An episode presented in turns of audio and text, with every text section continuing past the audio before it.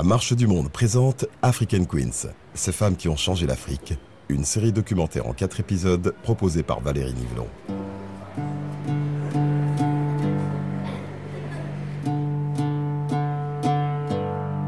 Épisode 2, Radia Haddad, présidente des femmes.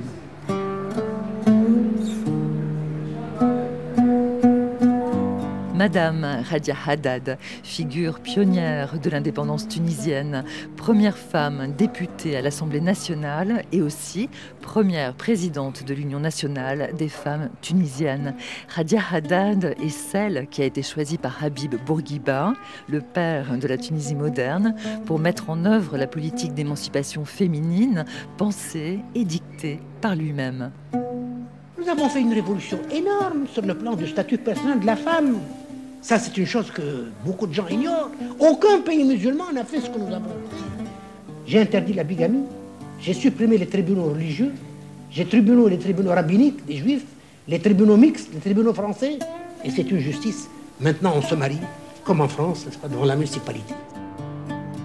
Et pour porter cette révolution énorme, comme le rappelle le commandant suprême, pour expliquer cette politique féminine d'État, pour convaincre les hommes du bienfait du code du statut personnel et pour construire un État-nation moderne et indépendant, la présidente des femmes, comme la surnomme Habib Bourguiba, s'est dévouée pour aller porter sa bonne parole et affronter le conservatisme des hommes. Un engagement salué par les femmes démocrates dont l'action a permis d'inscrire le nom de Radia Haddad dans le hall de l'Assemblée nationale ici, à Tunis, mais aussi dans l'espace public, puisque Radia Haddad est la seule femme tunisienne dont une rue porte le nom.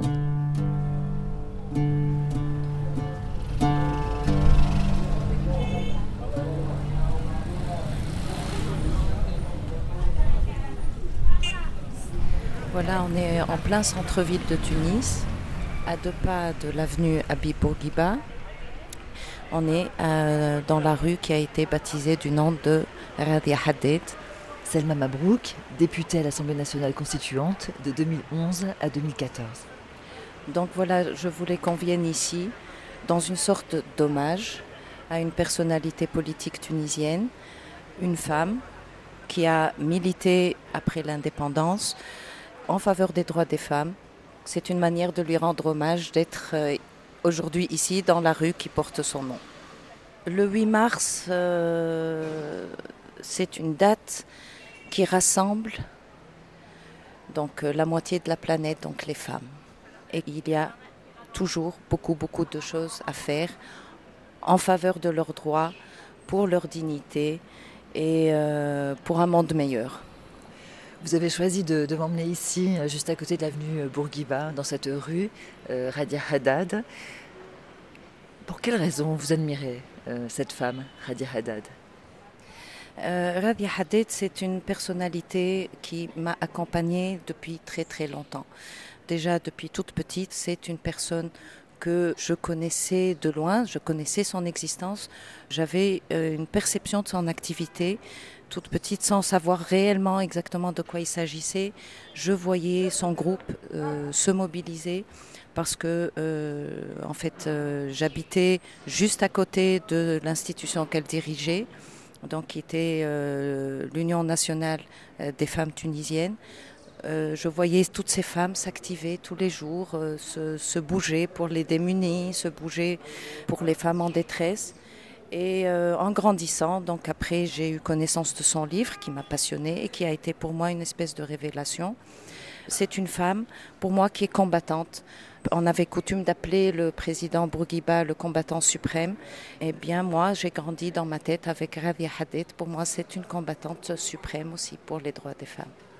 Selma Mabrouk, vous avez euh, été députée de l'Assemblée nationale constituante ici à Tunis, juste après la révolution de 2011, et vous avez euh, contribué à l'écriture de la constitution de la Deuxième euh, République. Radia Haddad elle-même était la, première femme députée de l'Assemblée nationale euh, de la Tunisie indépendante. Pour quelles raisons vous avez souhaité inscrire le nom de Radia Haddad au sein de l'Assemblée nationale tunisienne? Comment cette idée vous est-elle venue? D'ailleurs, c'était un certain 8 mars 2013. que j'avais fait cette proposition au nom euh, du groupe d'opposition de l'époque, le groupe démocrate. En fait, depuis euh, juste après la Révolution, après il y a eu les élections de 2011, la majorité a été dévolue au parti islamiste. Et on est rentré dans une période de, de friction importante, en particulier au sujet des droits des femmes. Donc il y avait deux visions euh, diamétralement opposées par rapport au modèle sociétal. Et euh, donc euh, personnellement et tout mon groupe, on était habité par cette envie de conserver les acquis de la société tunisienne et de les améliorer et non pas de permettre une régression. Et profitant de mon discours au nom du groupe démocrate, j'avais proposé de baptiser euh, l'ancienne salle du Parlement tunisien, donc la salle où elle avait siégé en tant que première femme députée. Donc euh, cette salle porte son nom pour marquer qu'en Tunisie, nous allons avancer, nous ne régresserons jamais. À l'époque, on entendait beaucoup de discours euh, pour déjà revenir sur les acquis du Code du statut personnel, entre autres certains discours de nostalgie pour la polygamie, des, discours sur le, droit du travail de la femme, pour revenir sur euh, contester enfin la demande de certains partis progressistes, euh, de la volonté d'assurer l'égalité totale.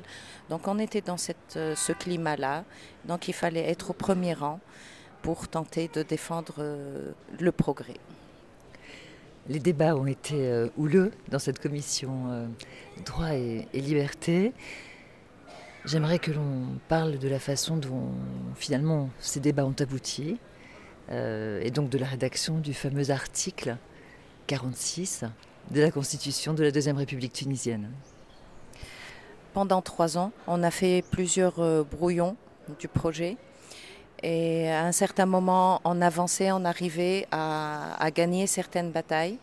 Et de temps en temps, on régressait pour multiples raisons. Et puis de nouveau, c'est-à-dire que ça n'a pas été linéaire du tout. Donc euh, je peux dire qu'il y a eu euh, deux faits majeurs pendant ces trois ans-là. Quand on parle du droit des femmes, il y a eu euh, le fait de la proposition d'intégrer la notion de complémentarité de la femme par rapport à l'homme. Ça, c'était en 2012, ça a été une crise majeure.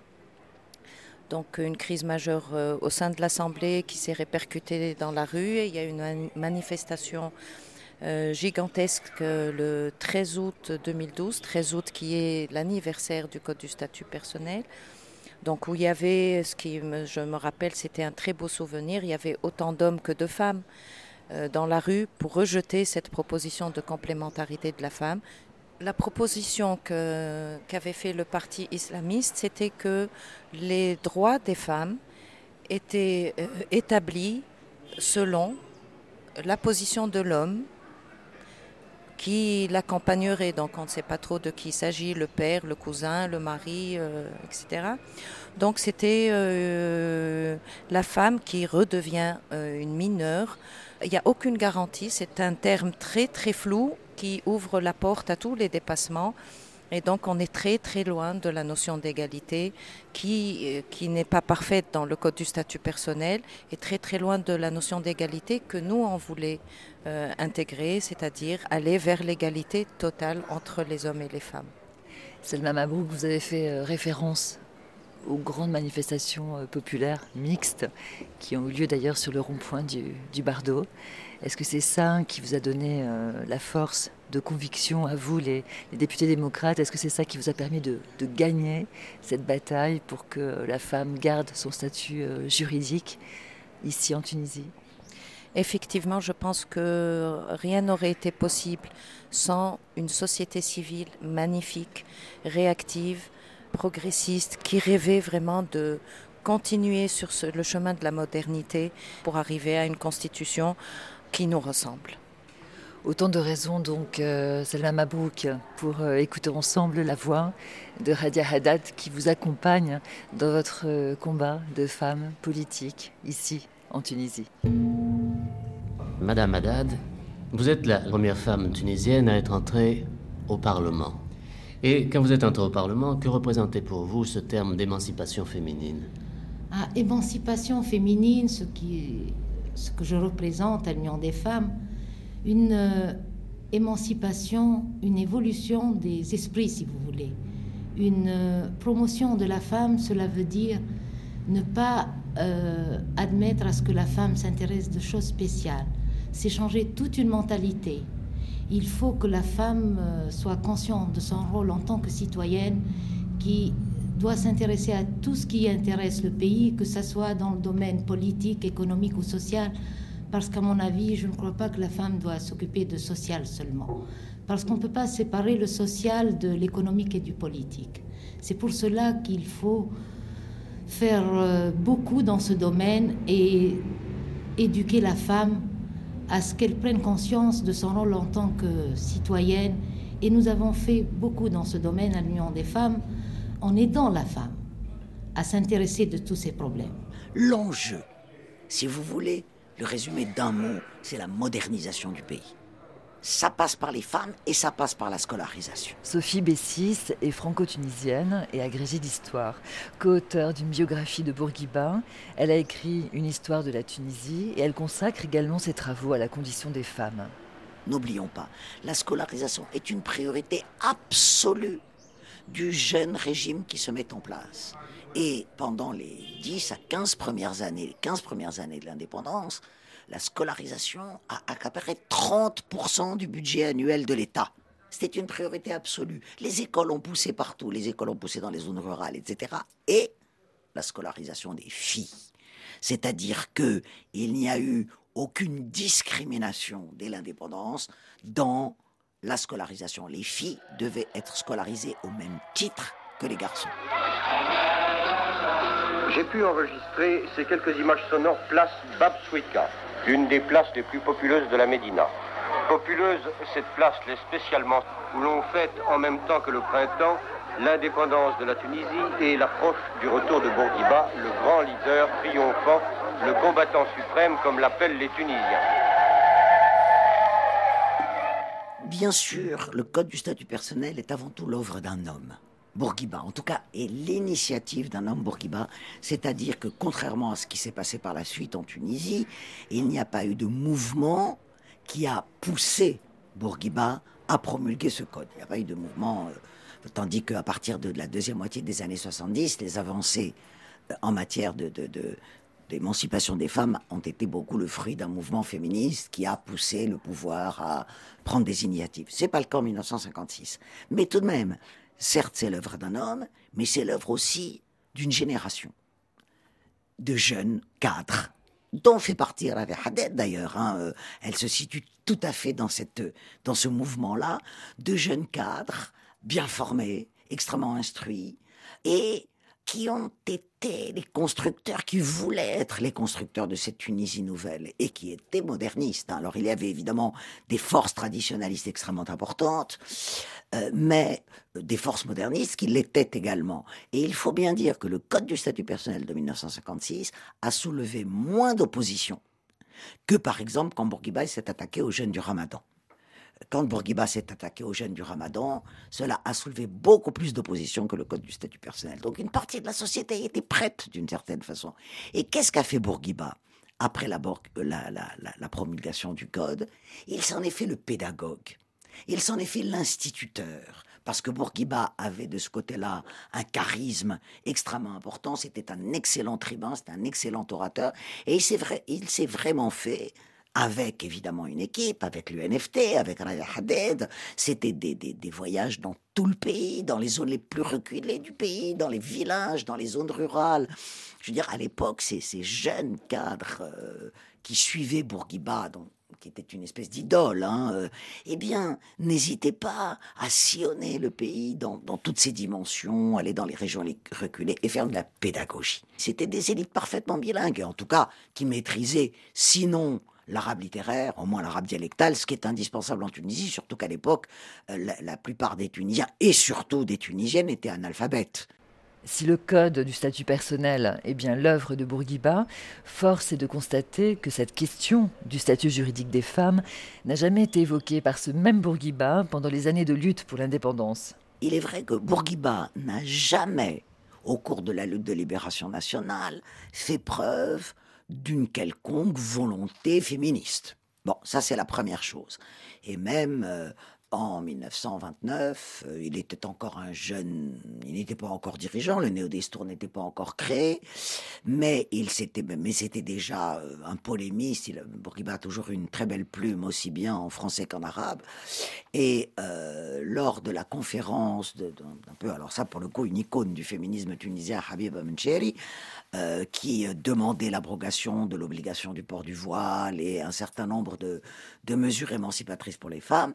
Bourguiba s'était même élevé contre euh, le discours, la conférence qu'avait faite cette euh, Habib Mencheri en disant que le voile faisait partie de l'identité tunisienne et que jusqu'à l'indépendance, il était hors de question de toucher quoi que ce soit qui pouvait mettre en danger une identité nationale face aux colonisateurs.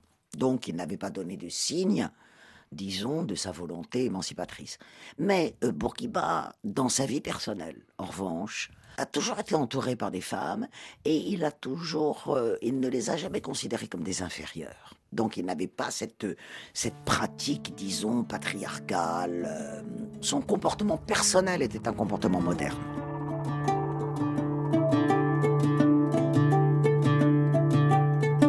Alors l'indépendance, il ne faut pas oublier que l'indépendance s'est faite dans un contexte très perturbé en Tunisie. Un contexte perturbé parce que dès la signature des accords d'autonomie avec la France en juin 1955, le Néo-Destour, parti de Bourguiba, se divise pratiquement en deux. Euh, une partie sous la houlette de Salah Ben Youssef, qui était le numéro 2 du Néo-Destour, qui est le secrétaire général du Néo-Destour, et une partie sous la houlette de euh, Bourguiba, président du Néo-Destour. Et en fait, la fraction très importante du Néo-Destour qui se rallie à Salah Ben Youssef se rallie à Salah Ben Youssef sur des mots d'ordre arabes, musulmans. Et euh, en fait, euh, Salah Ben Youssef arrive à coaguler autour de sa personne la partie la plus traditionnaliste de la Tunisie, la plus attachée au dogme religieux et au respect de ce corpus religieux, je, la fais courte, certes, le, parti bourguibien, si je puis dire, obtient la victoire. Mais Bourguiba, à, l'occasion de, de cet affrontement qui a été très dur entre deux hommes, certes, mais également deux tendances de la Tunisie, Bourguiba était un moderniste, certes, mais a compris que pour asseoir son pouvoir et sa volonté de construire l'État, il convenait de pulvériser d'une certaine façon la société traditionnelle. Or, quel est le meilleur moyen de pulvériser une société traditionnelle? C'est de toucher au statut des femmes. Des femmes qui étaient encore des mineurs devant la loi sous la colonisation. Elles dépendaient totalement de leur père, de leurs frères et de leurs maris. Une situation que décrit Radia Haddad au micro de Patrick Galbeau. Les jeunes filles tunisiennes, les jeunes étudiantes ne savent pas exactement quelle était la situation de la femme tunisienne il y a, disons, avant l'indépendance.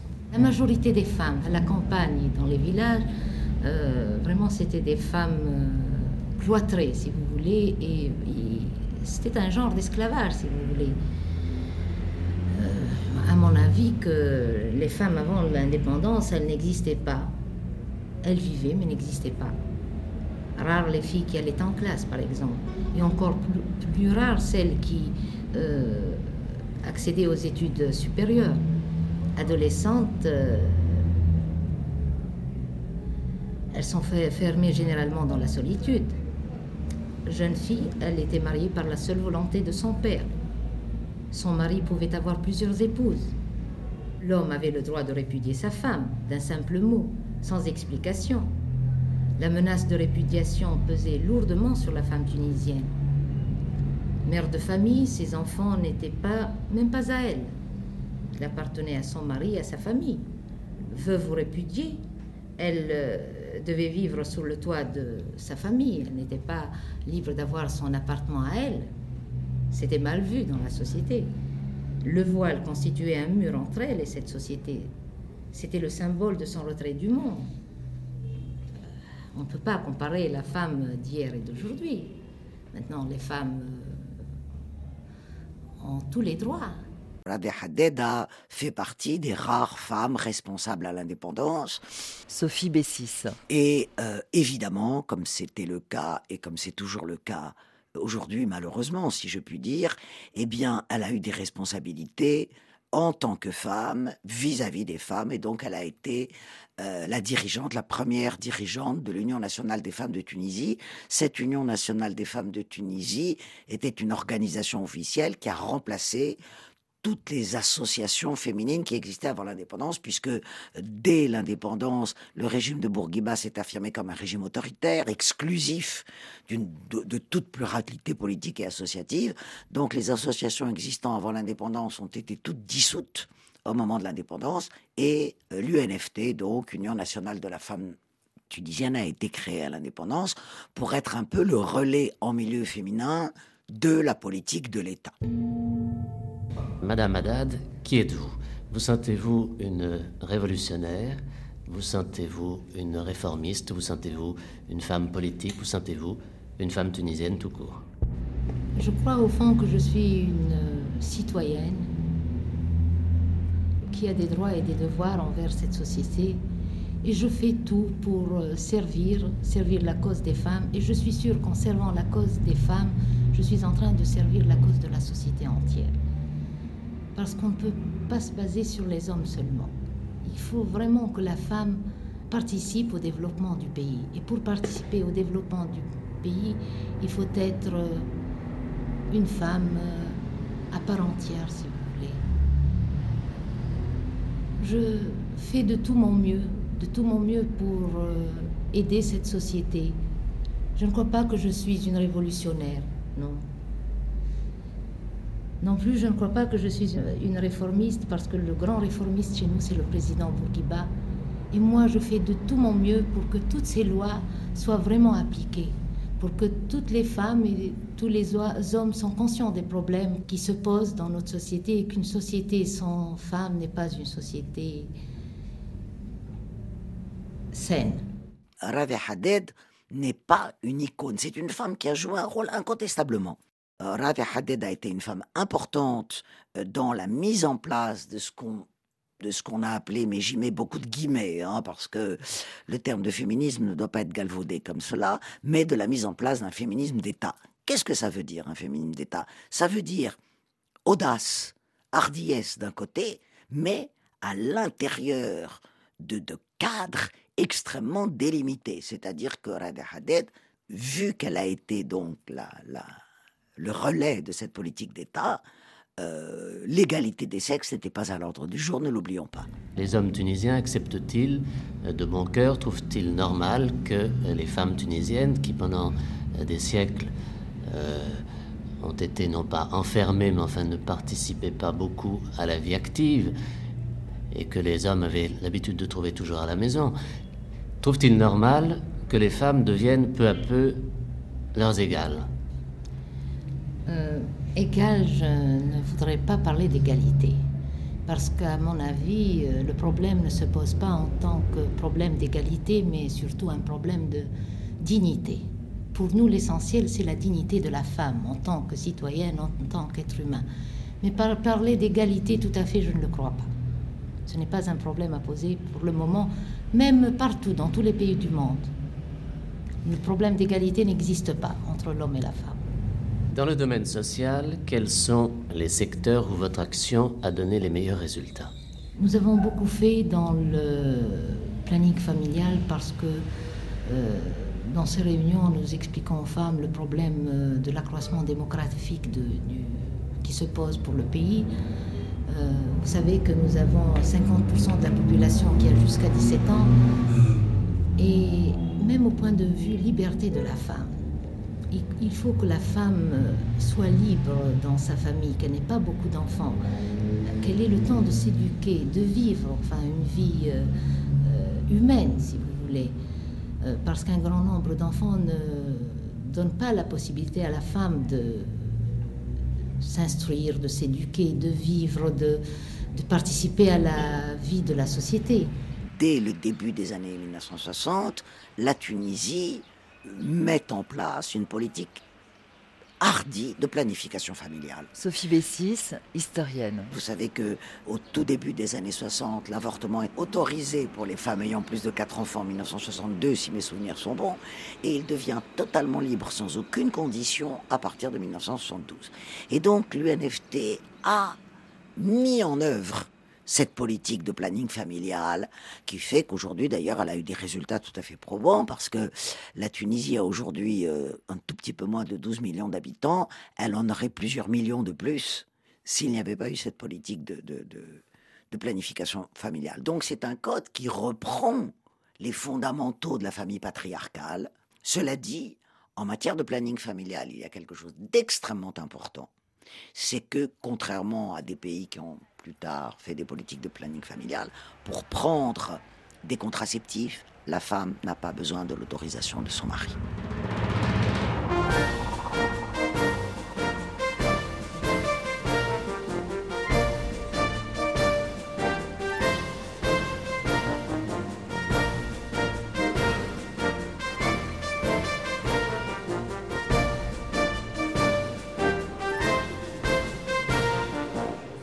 Êtes bien sur RFI à l'écoute de notre série documentaire African Queens.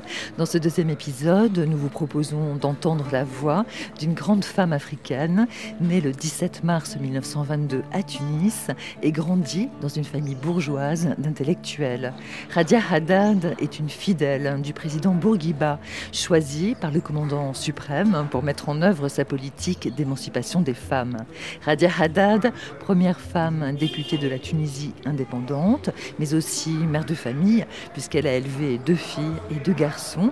Avec son mari, elle a appliqué à la maison ses principes éducatifs nationalistes, comme en témoigne sa fille, Neila. Alors, euh, Rabia c'est une femme au foyer, qui était une femme au foyer jusqu'en 56, disons.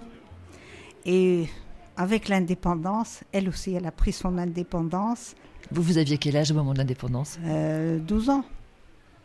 Entre 10 et 12 ans. Euh, mon aîné, 14 ans. La plus jeune, elle avait 3 ans, 56. Quel souvenir vous gardez de ce moment de l'indépendance? Quel souvenir familial vous gardez? Ça s'est passé comment? Euh, On était toujours avec elle. On allait aux réunions. À l'UNFT. On était toujours présente, pratiquement. Bien sûr, en dehors, lorsqu'on n'avait pas cours. Moi, j'ai connu la Tunisie grâce à ma mère, Rabia Hadé. Parce que quand elle se déplaçait pour aller vers les régions, à partir du mois de mai, on n'avait plus de cours, je profitais pour aller vers ces régions-là, des régions très éloignées. Bien sûr, on était bien accueillis par ces femmes, par les responsables à l'époque, et c'est comme ça que j'ai connu mon pays, je le dis. Il y a aussi l'amour pour Bourguiba. Moi, je me rappelle toujours, il avait un discours hebdomadaire. Le discours hebdomadaire, quand je travaillais, je mettais le transistor pour écouter ce qu'il disait. Et, ce qu'il disait, c'était l'éducation du peuple. Avec une langue simple, celle du peuple, c'était pas l'arabe littéraire. Il parlait pour le citoyen, son contact est très, très facile. Lui aussi, il a fait toutes les régions. Donc c'est comme ça qu'on a, si vous voulez, elle nous a transmis et je dirais mon père aussi. Elle nous a transmis ce gène du nationalisme. Quelle maman elle était particulièrement avec vous, sa fille, euh, dans les conseils qu'elle vous donnait? Est-ce que c'était une mère libératrice ou au contraire une mère qui avait quand même des côtés conservateurs puisqu'elle était très bourgeoise? On était très proches. Avec tous les enfants, garçons et filles. Moi-même, en tant que fille de Rabia Hadid, on avait toujours des discussions de tout. En tant que fille, les discussions de femmes euh, J'ai pas ressenti que j'étais femme parce que pour moi, elle voulait par exemple les mêmes études. On a fait des études que les filles, si vous voulez, ne faisaient pas tellement à l'époque. Par exemple Maths. La section maths. Moi, j'ai fait section maths et avec mention. Et c'était une fierté. Pour Ça, c'est l'éducation de votre mère. oui, grâce, parce que à l'éducation, je le dis toujours, c'était un couple très uni mes parents. Et ils ont toujours voulu donner à une éducation, si vous voulez, la parité, elle existait. Donc, de la même façon aux garçons et à la fille. Donc, on a fait tous Matélène. Et à cette époque-là, les filles disaient non, on ne peut pas faire maths. Philo, sciences, sexe, max. on a fait, moi, j'ai fait des études de physique. J'ai continué, si vous voulez, mon enseignement grâce à Radia Hadid, ma mère. Continué mon DEA, diplôme d'études approfondies en physique, ma thèse de troisième cycle et ma thèse d'État. Vous étiez très peu de femmes. Euh, moi, je suis la première biophysicienne, je dirais. De Tunisie. tunisienne euh, à la faculté de médecine de Tunis. Vous diriez, Neila Shahed, que votre mère, euh, Radia, vous a éduqué à l'identique de vos frères, égalité dans l'éducation. Ah, dans les oui. Et qu'elle vous a invité aussi à vous émanciper dans vos tenues vestimentaires. Elle vous a invité à, être ambitieuse. À voyager, aller au théâtre. Et on rentrait le soir du théâtre, il n'y avait pas de problème. Vous voyez euh, Voyager aussi, c'était des délégations mixtes. Donc, elle avait confiance en, en, ses filles. Elle avait une confiance totale à cause de cette éducation qu'elle a donnée. Dans son livre, Radia Haddad, dans son livre Paroles de femme, elle s'interroge justement sur le sacrifice qu'elle a demandé à sa famille. Elle s'interroge. En gros, elle se demande si elle a été une bonne mère. Voilà. Une bonne mère et une bonne épouse. Elle menait, si vous voulez, une action qui était noble, cette action-là. On comprenait, surtout avec l'âge, on prenait de l'âge. On sentait que c'était une fierté pour nous d'avoir cette mère. Peut-être quand on sortait, on était un peu gêné, parce que quand on sortait dans la rue... Le regard des autres. Pas le regard des autres, mais c'est-à-dire c'est une femme qui était plus ou moins connue avec l'arrivée de la télé. Parce que, que l'on veuille ou pas, c'était un personnage euh, public et un personnage bien placé. Parce que dans un discours, Bourguiba a dit Ravi Hadid, moi je suis le président des Tunisiens, Ravi Hadid est la présidente des Tunisiennes. Neila Shahed, pour quelles raisons vous avez soutenu la démarche de Selma Mabrouk pour faire baptiser le hall de l'ancienne Assemblée nationale du nom de votre mère, Radia Haddad? J'estime que c'est euh, un hommage qu'on lui rend. À l'époque, on était dans cet engrenage, on ne réalisait pas l'action qu'a menée Rabi Hadid.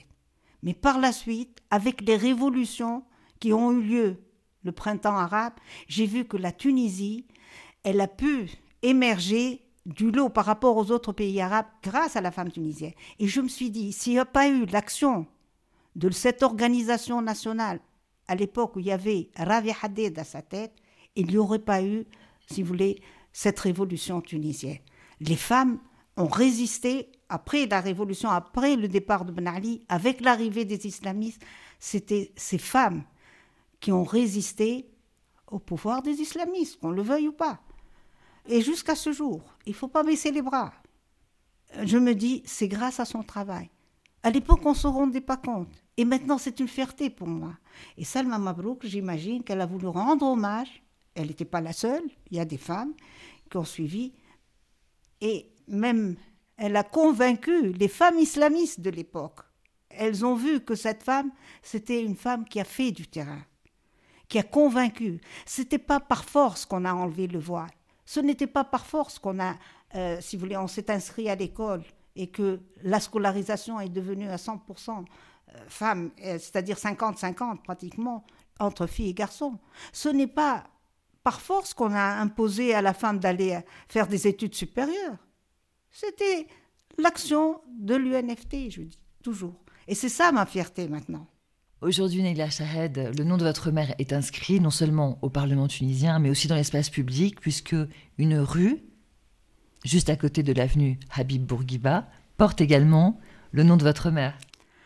Alors, la rue a été inaugurée après les élections de 2011, ça devait être fin octobre 2011, c'était Foued Mbaza, qui a fait partie de l'équipe qui a travaillé avec Rabi Hadid lorsqu'il était gouverneur, maire de Tunis. Et euh, donc ça a été inauguré ce jour-là. J'ai invité une rescapée de l'Union nationale des femmes de Tunisie, qui était déléguée de Gassrine. C'est une région défavorisée qui a été un des points, euh, si vous voulez, de départ de la révolution de 2011. Et c'était une fierté, aussi bien pour nous, la famille, que pour cette femme qui représentait la femme qui a travaillé avec cette militante. Et euh, il a tenu parole, Foued Lembaza. Et jusqu'à ce jour, lorsqu'il me voit, il me dit mission accomplie pour que son nom s'inscrive dans l'histoire.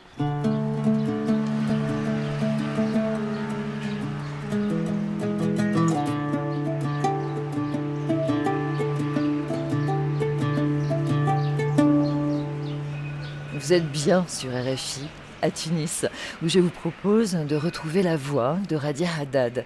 Nous sommes en 1971. La présidente de l'UNFT répond aux questions de Patrick Galbeau sur les raisons profondes de son engagement. Madame Haddad, je voudrais vous demander quelles ont été les raisons profondes, les raisons personnelles, peut-être, qui vous ont poussé à vous lancer dans cette bataille pour l'émancipation de la femme tunisienne. Depuis mon jeune âge, je m'intéressais à plusieurs problèmes qui se posaient à ce moment-là pour notre pays. Je suivais très près la politique parce que, étant très jeune, j'ai dû quitter l'école.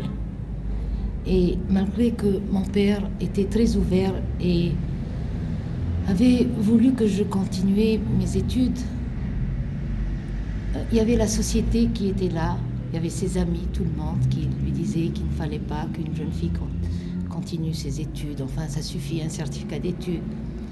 Et j'étais vraiment blessée au fond de moi-même de ne pas poursuivre mes études. Et je me demandais pourquoi mon frère a le droit de continuer ses études, tandis que moi, je ne pouvais pas. Le seul problème qui existait, c'était que j'étais une femme. Vous aviez donc un sentiment d'injustice ah oui. Malgré le profond respect et euh, vraiment, j'avais des parents qui étaient très compréhensifs. Et nous avons des relations très approfondies avec mon père. On parlait de tout.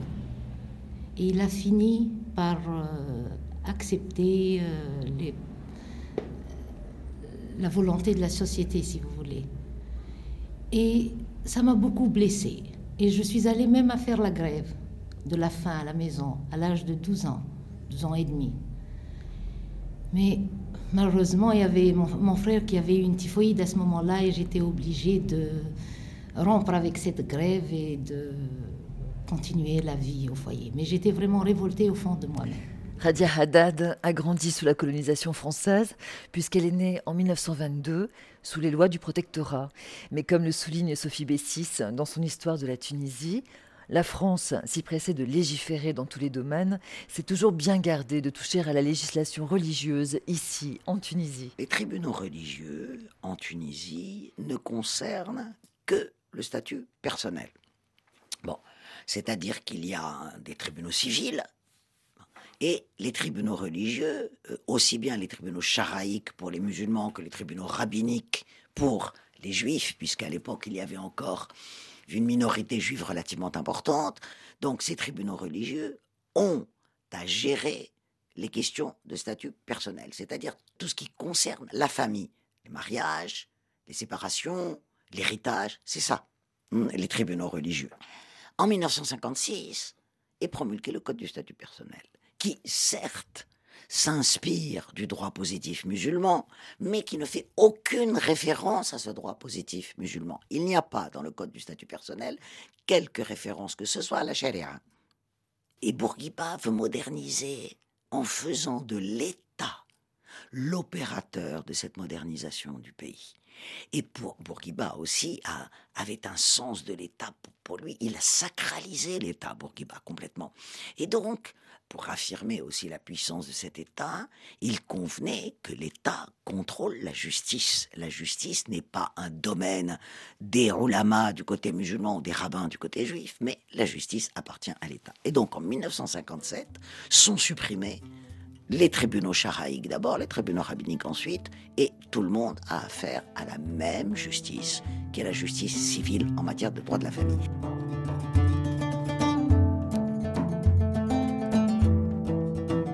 Dans sa volonté de moderniser la société tunisienne, Bourguiba revendique donc un État fort, dont les compétences sont étendues à toutes les questions juridiques inhérentes au statut personnel des familles tunisiennes. Sachant qu'avant lui, le père de la nation turque s'était emparé de ces questions en imposant une laïcité où l'État contrôle le religieux, pourrait-on considérer que Mustafa Kemal Atatürk est un modèle pour Bourguiba?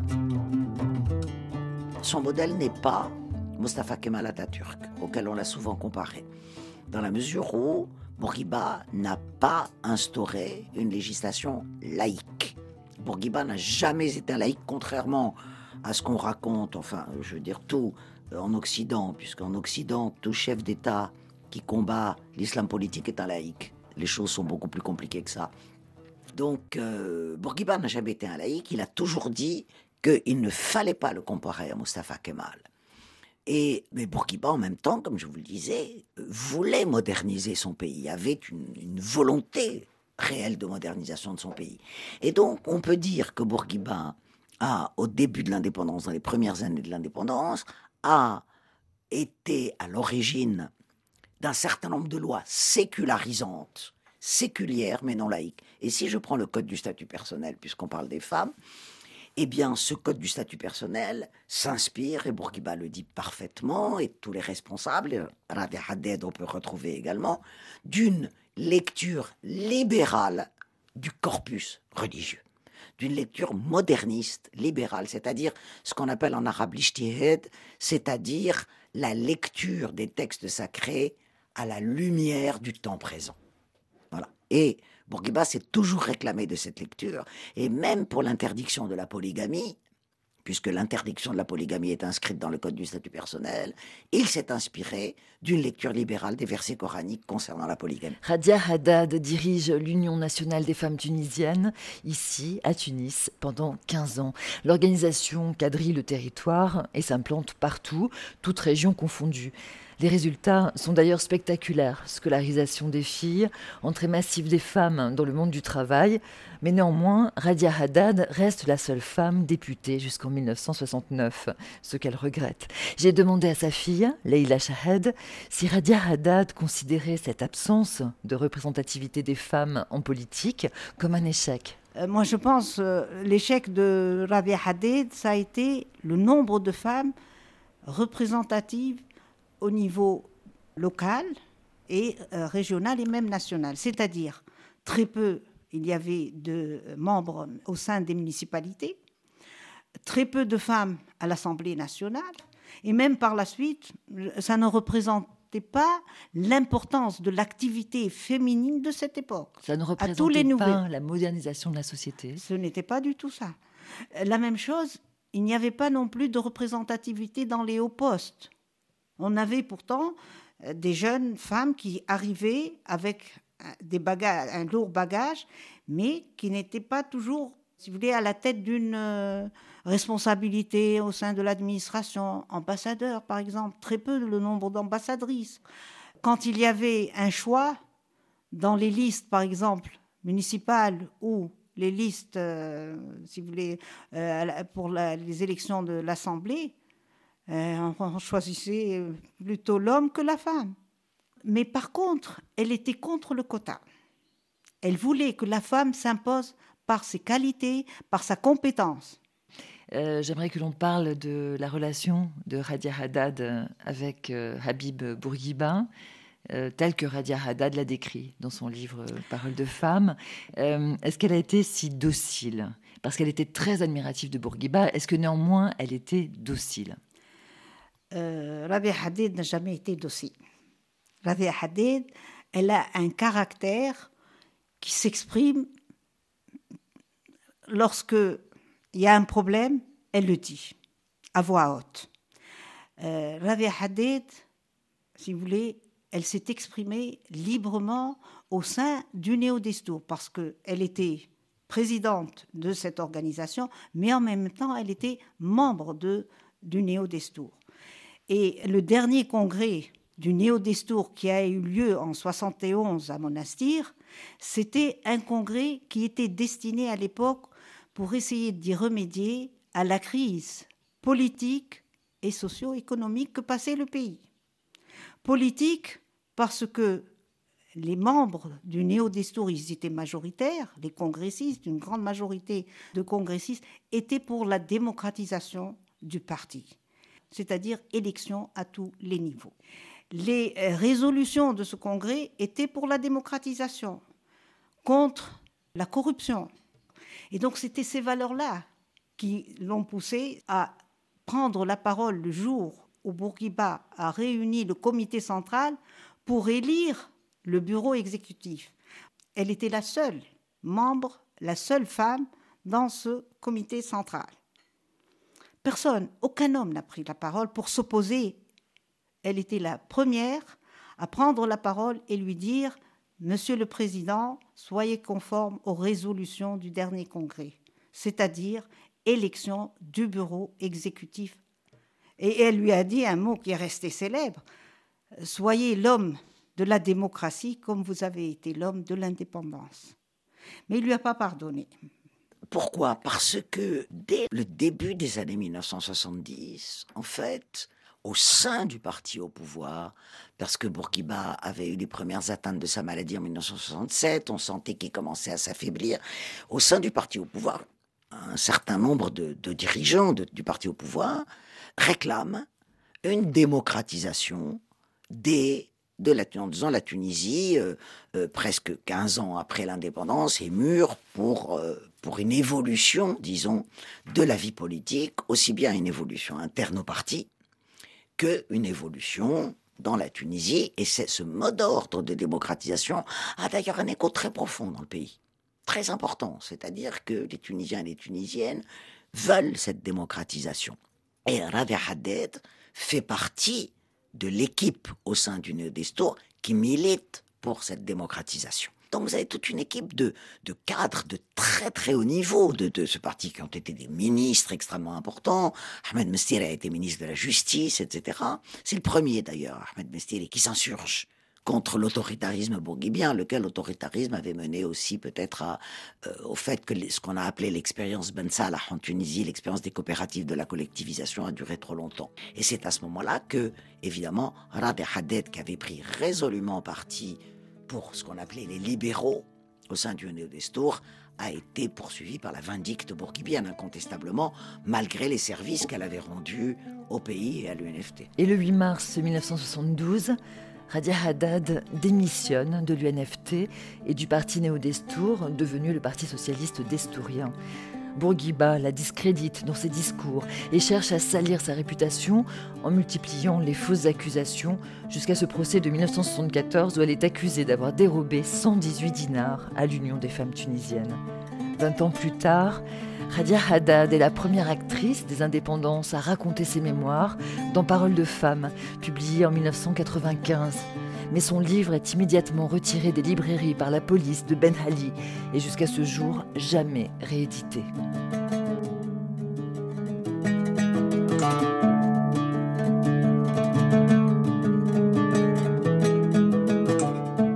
Radia Haddad, présidente des femmes. C'était le deuxième épisode de notre série African Queens, dont le troisième épisode est à suivre dimanche prochain sur RFI. Un documentaire signé Valérie Nivelon et réalisé par Richard Rifono. N'hésitez pas à réagir et à vous exprimer sur nos réseaux sociaux, podcaster. Cette émission, c'est la vôtre.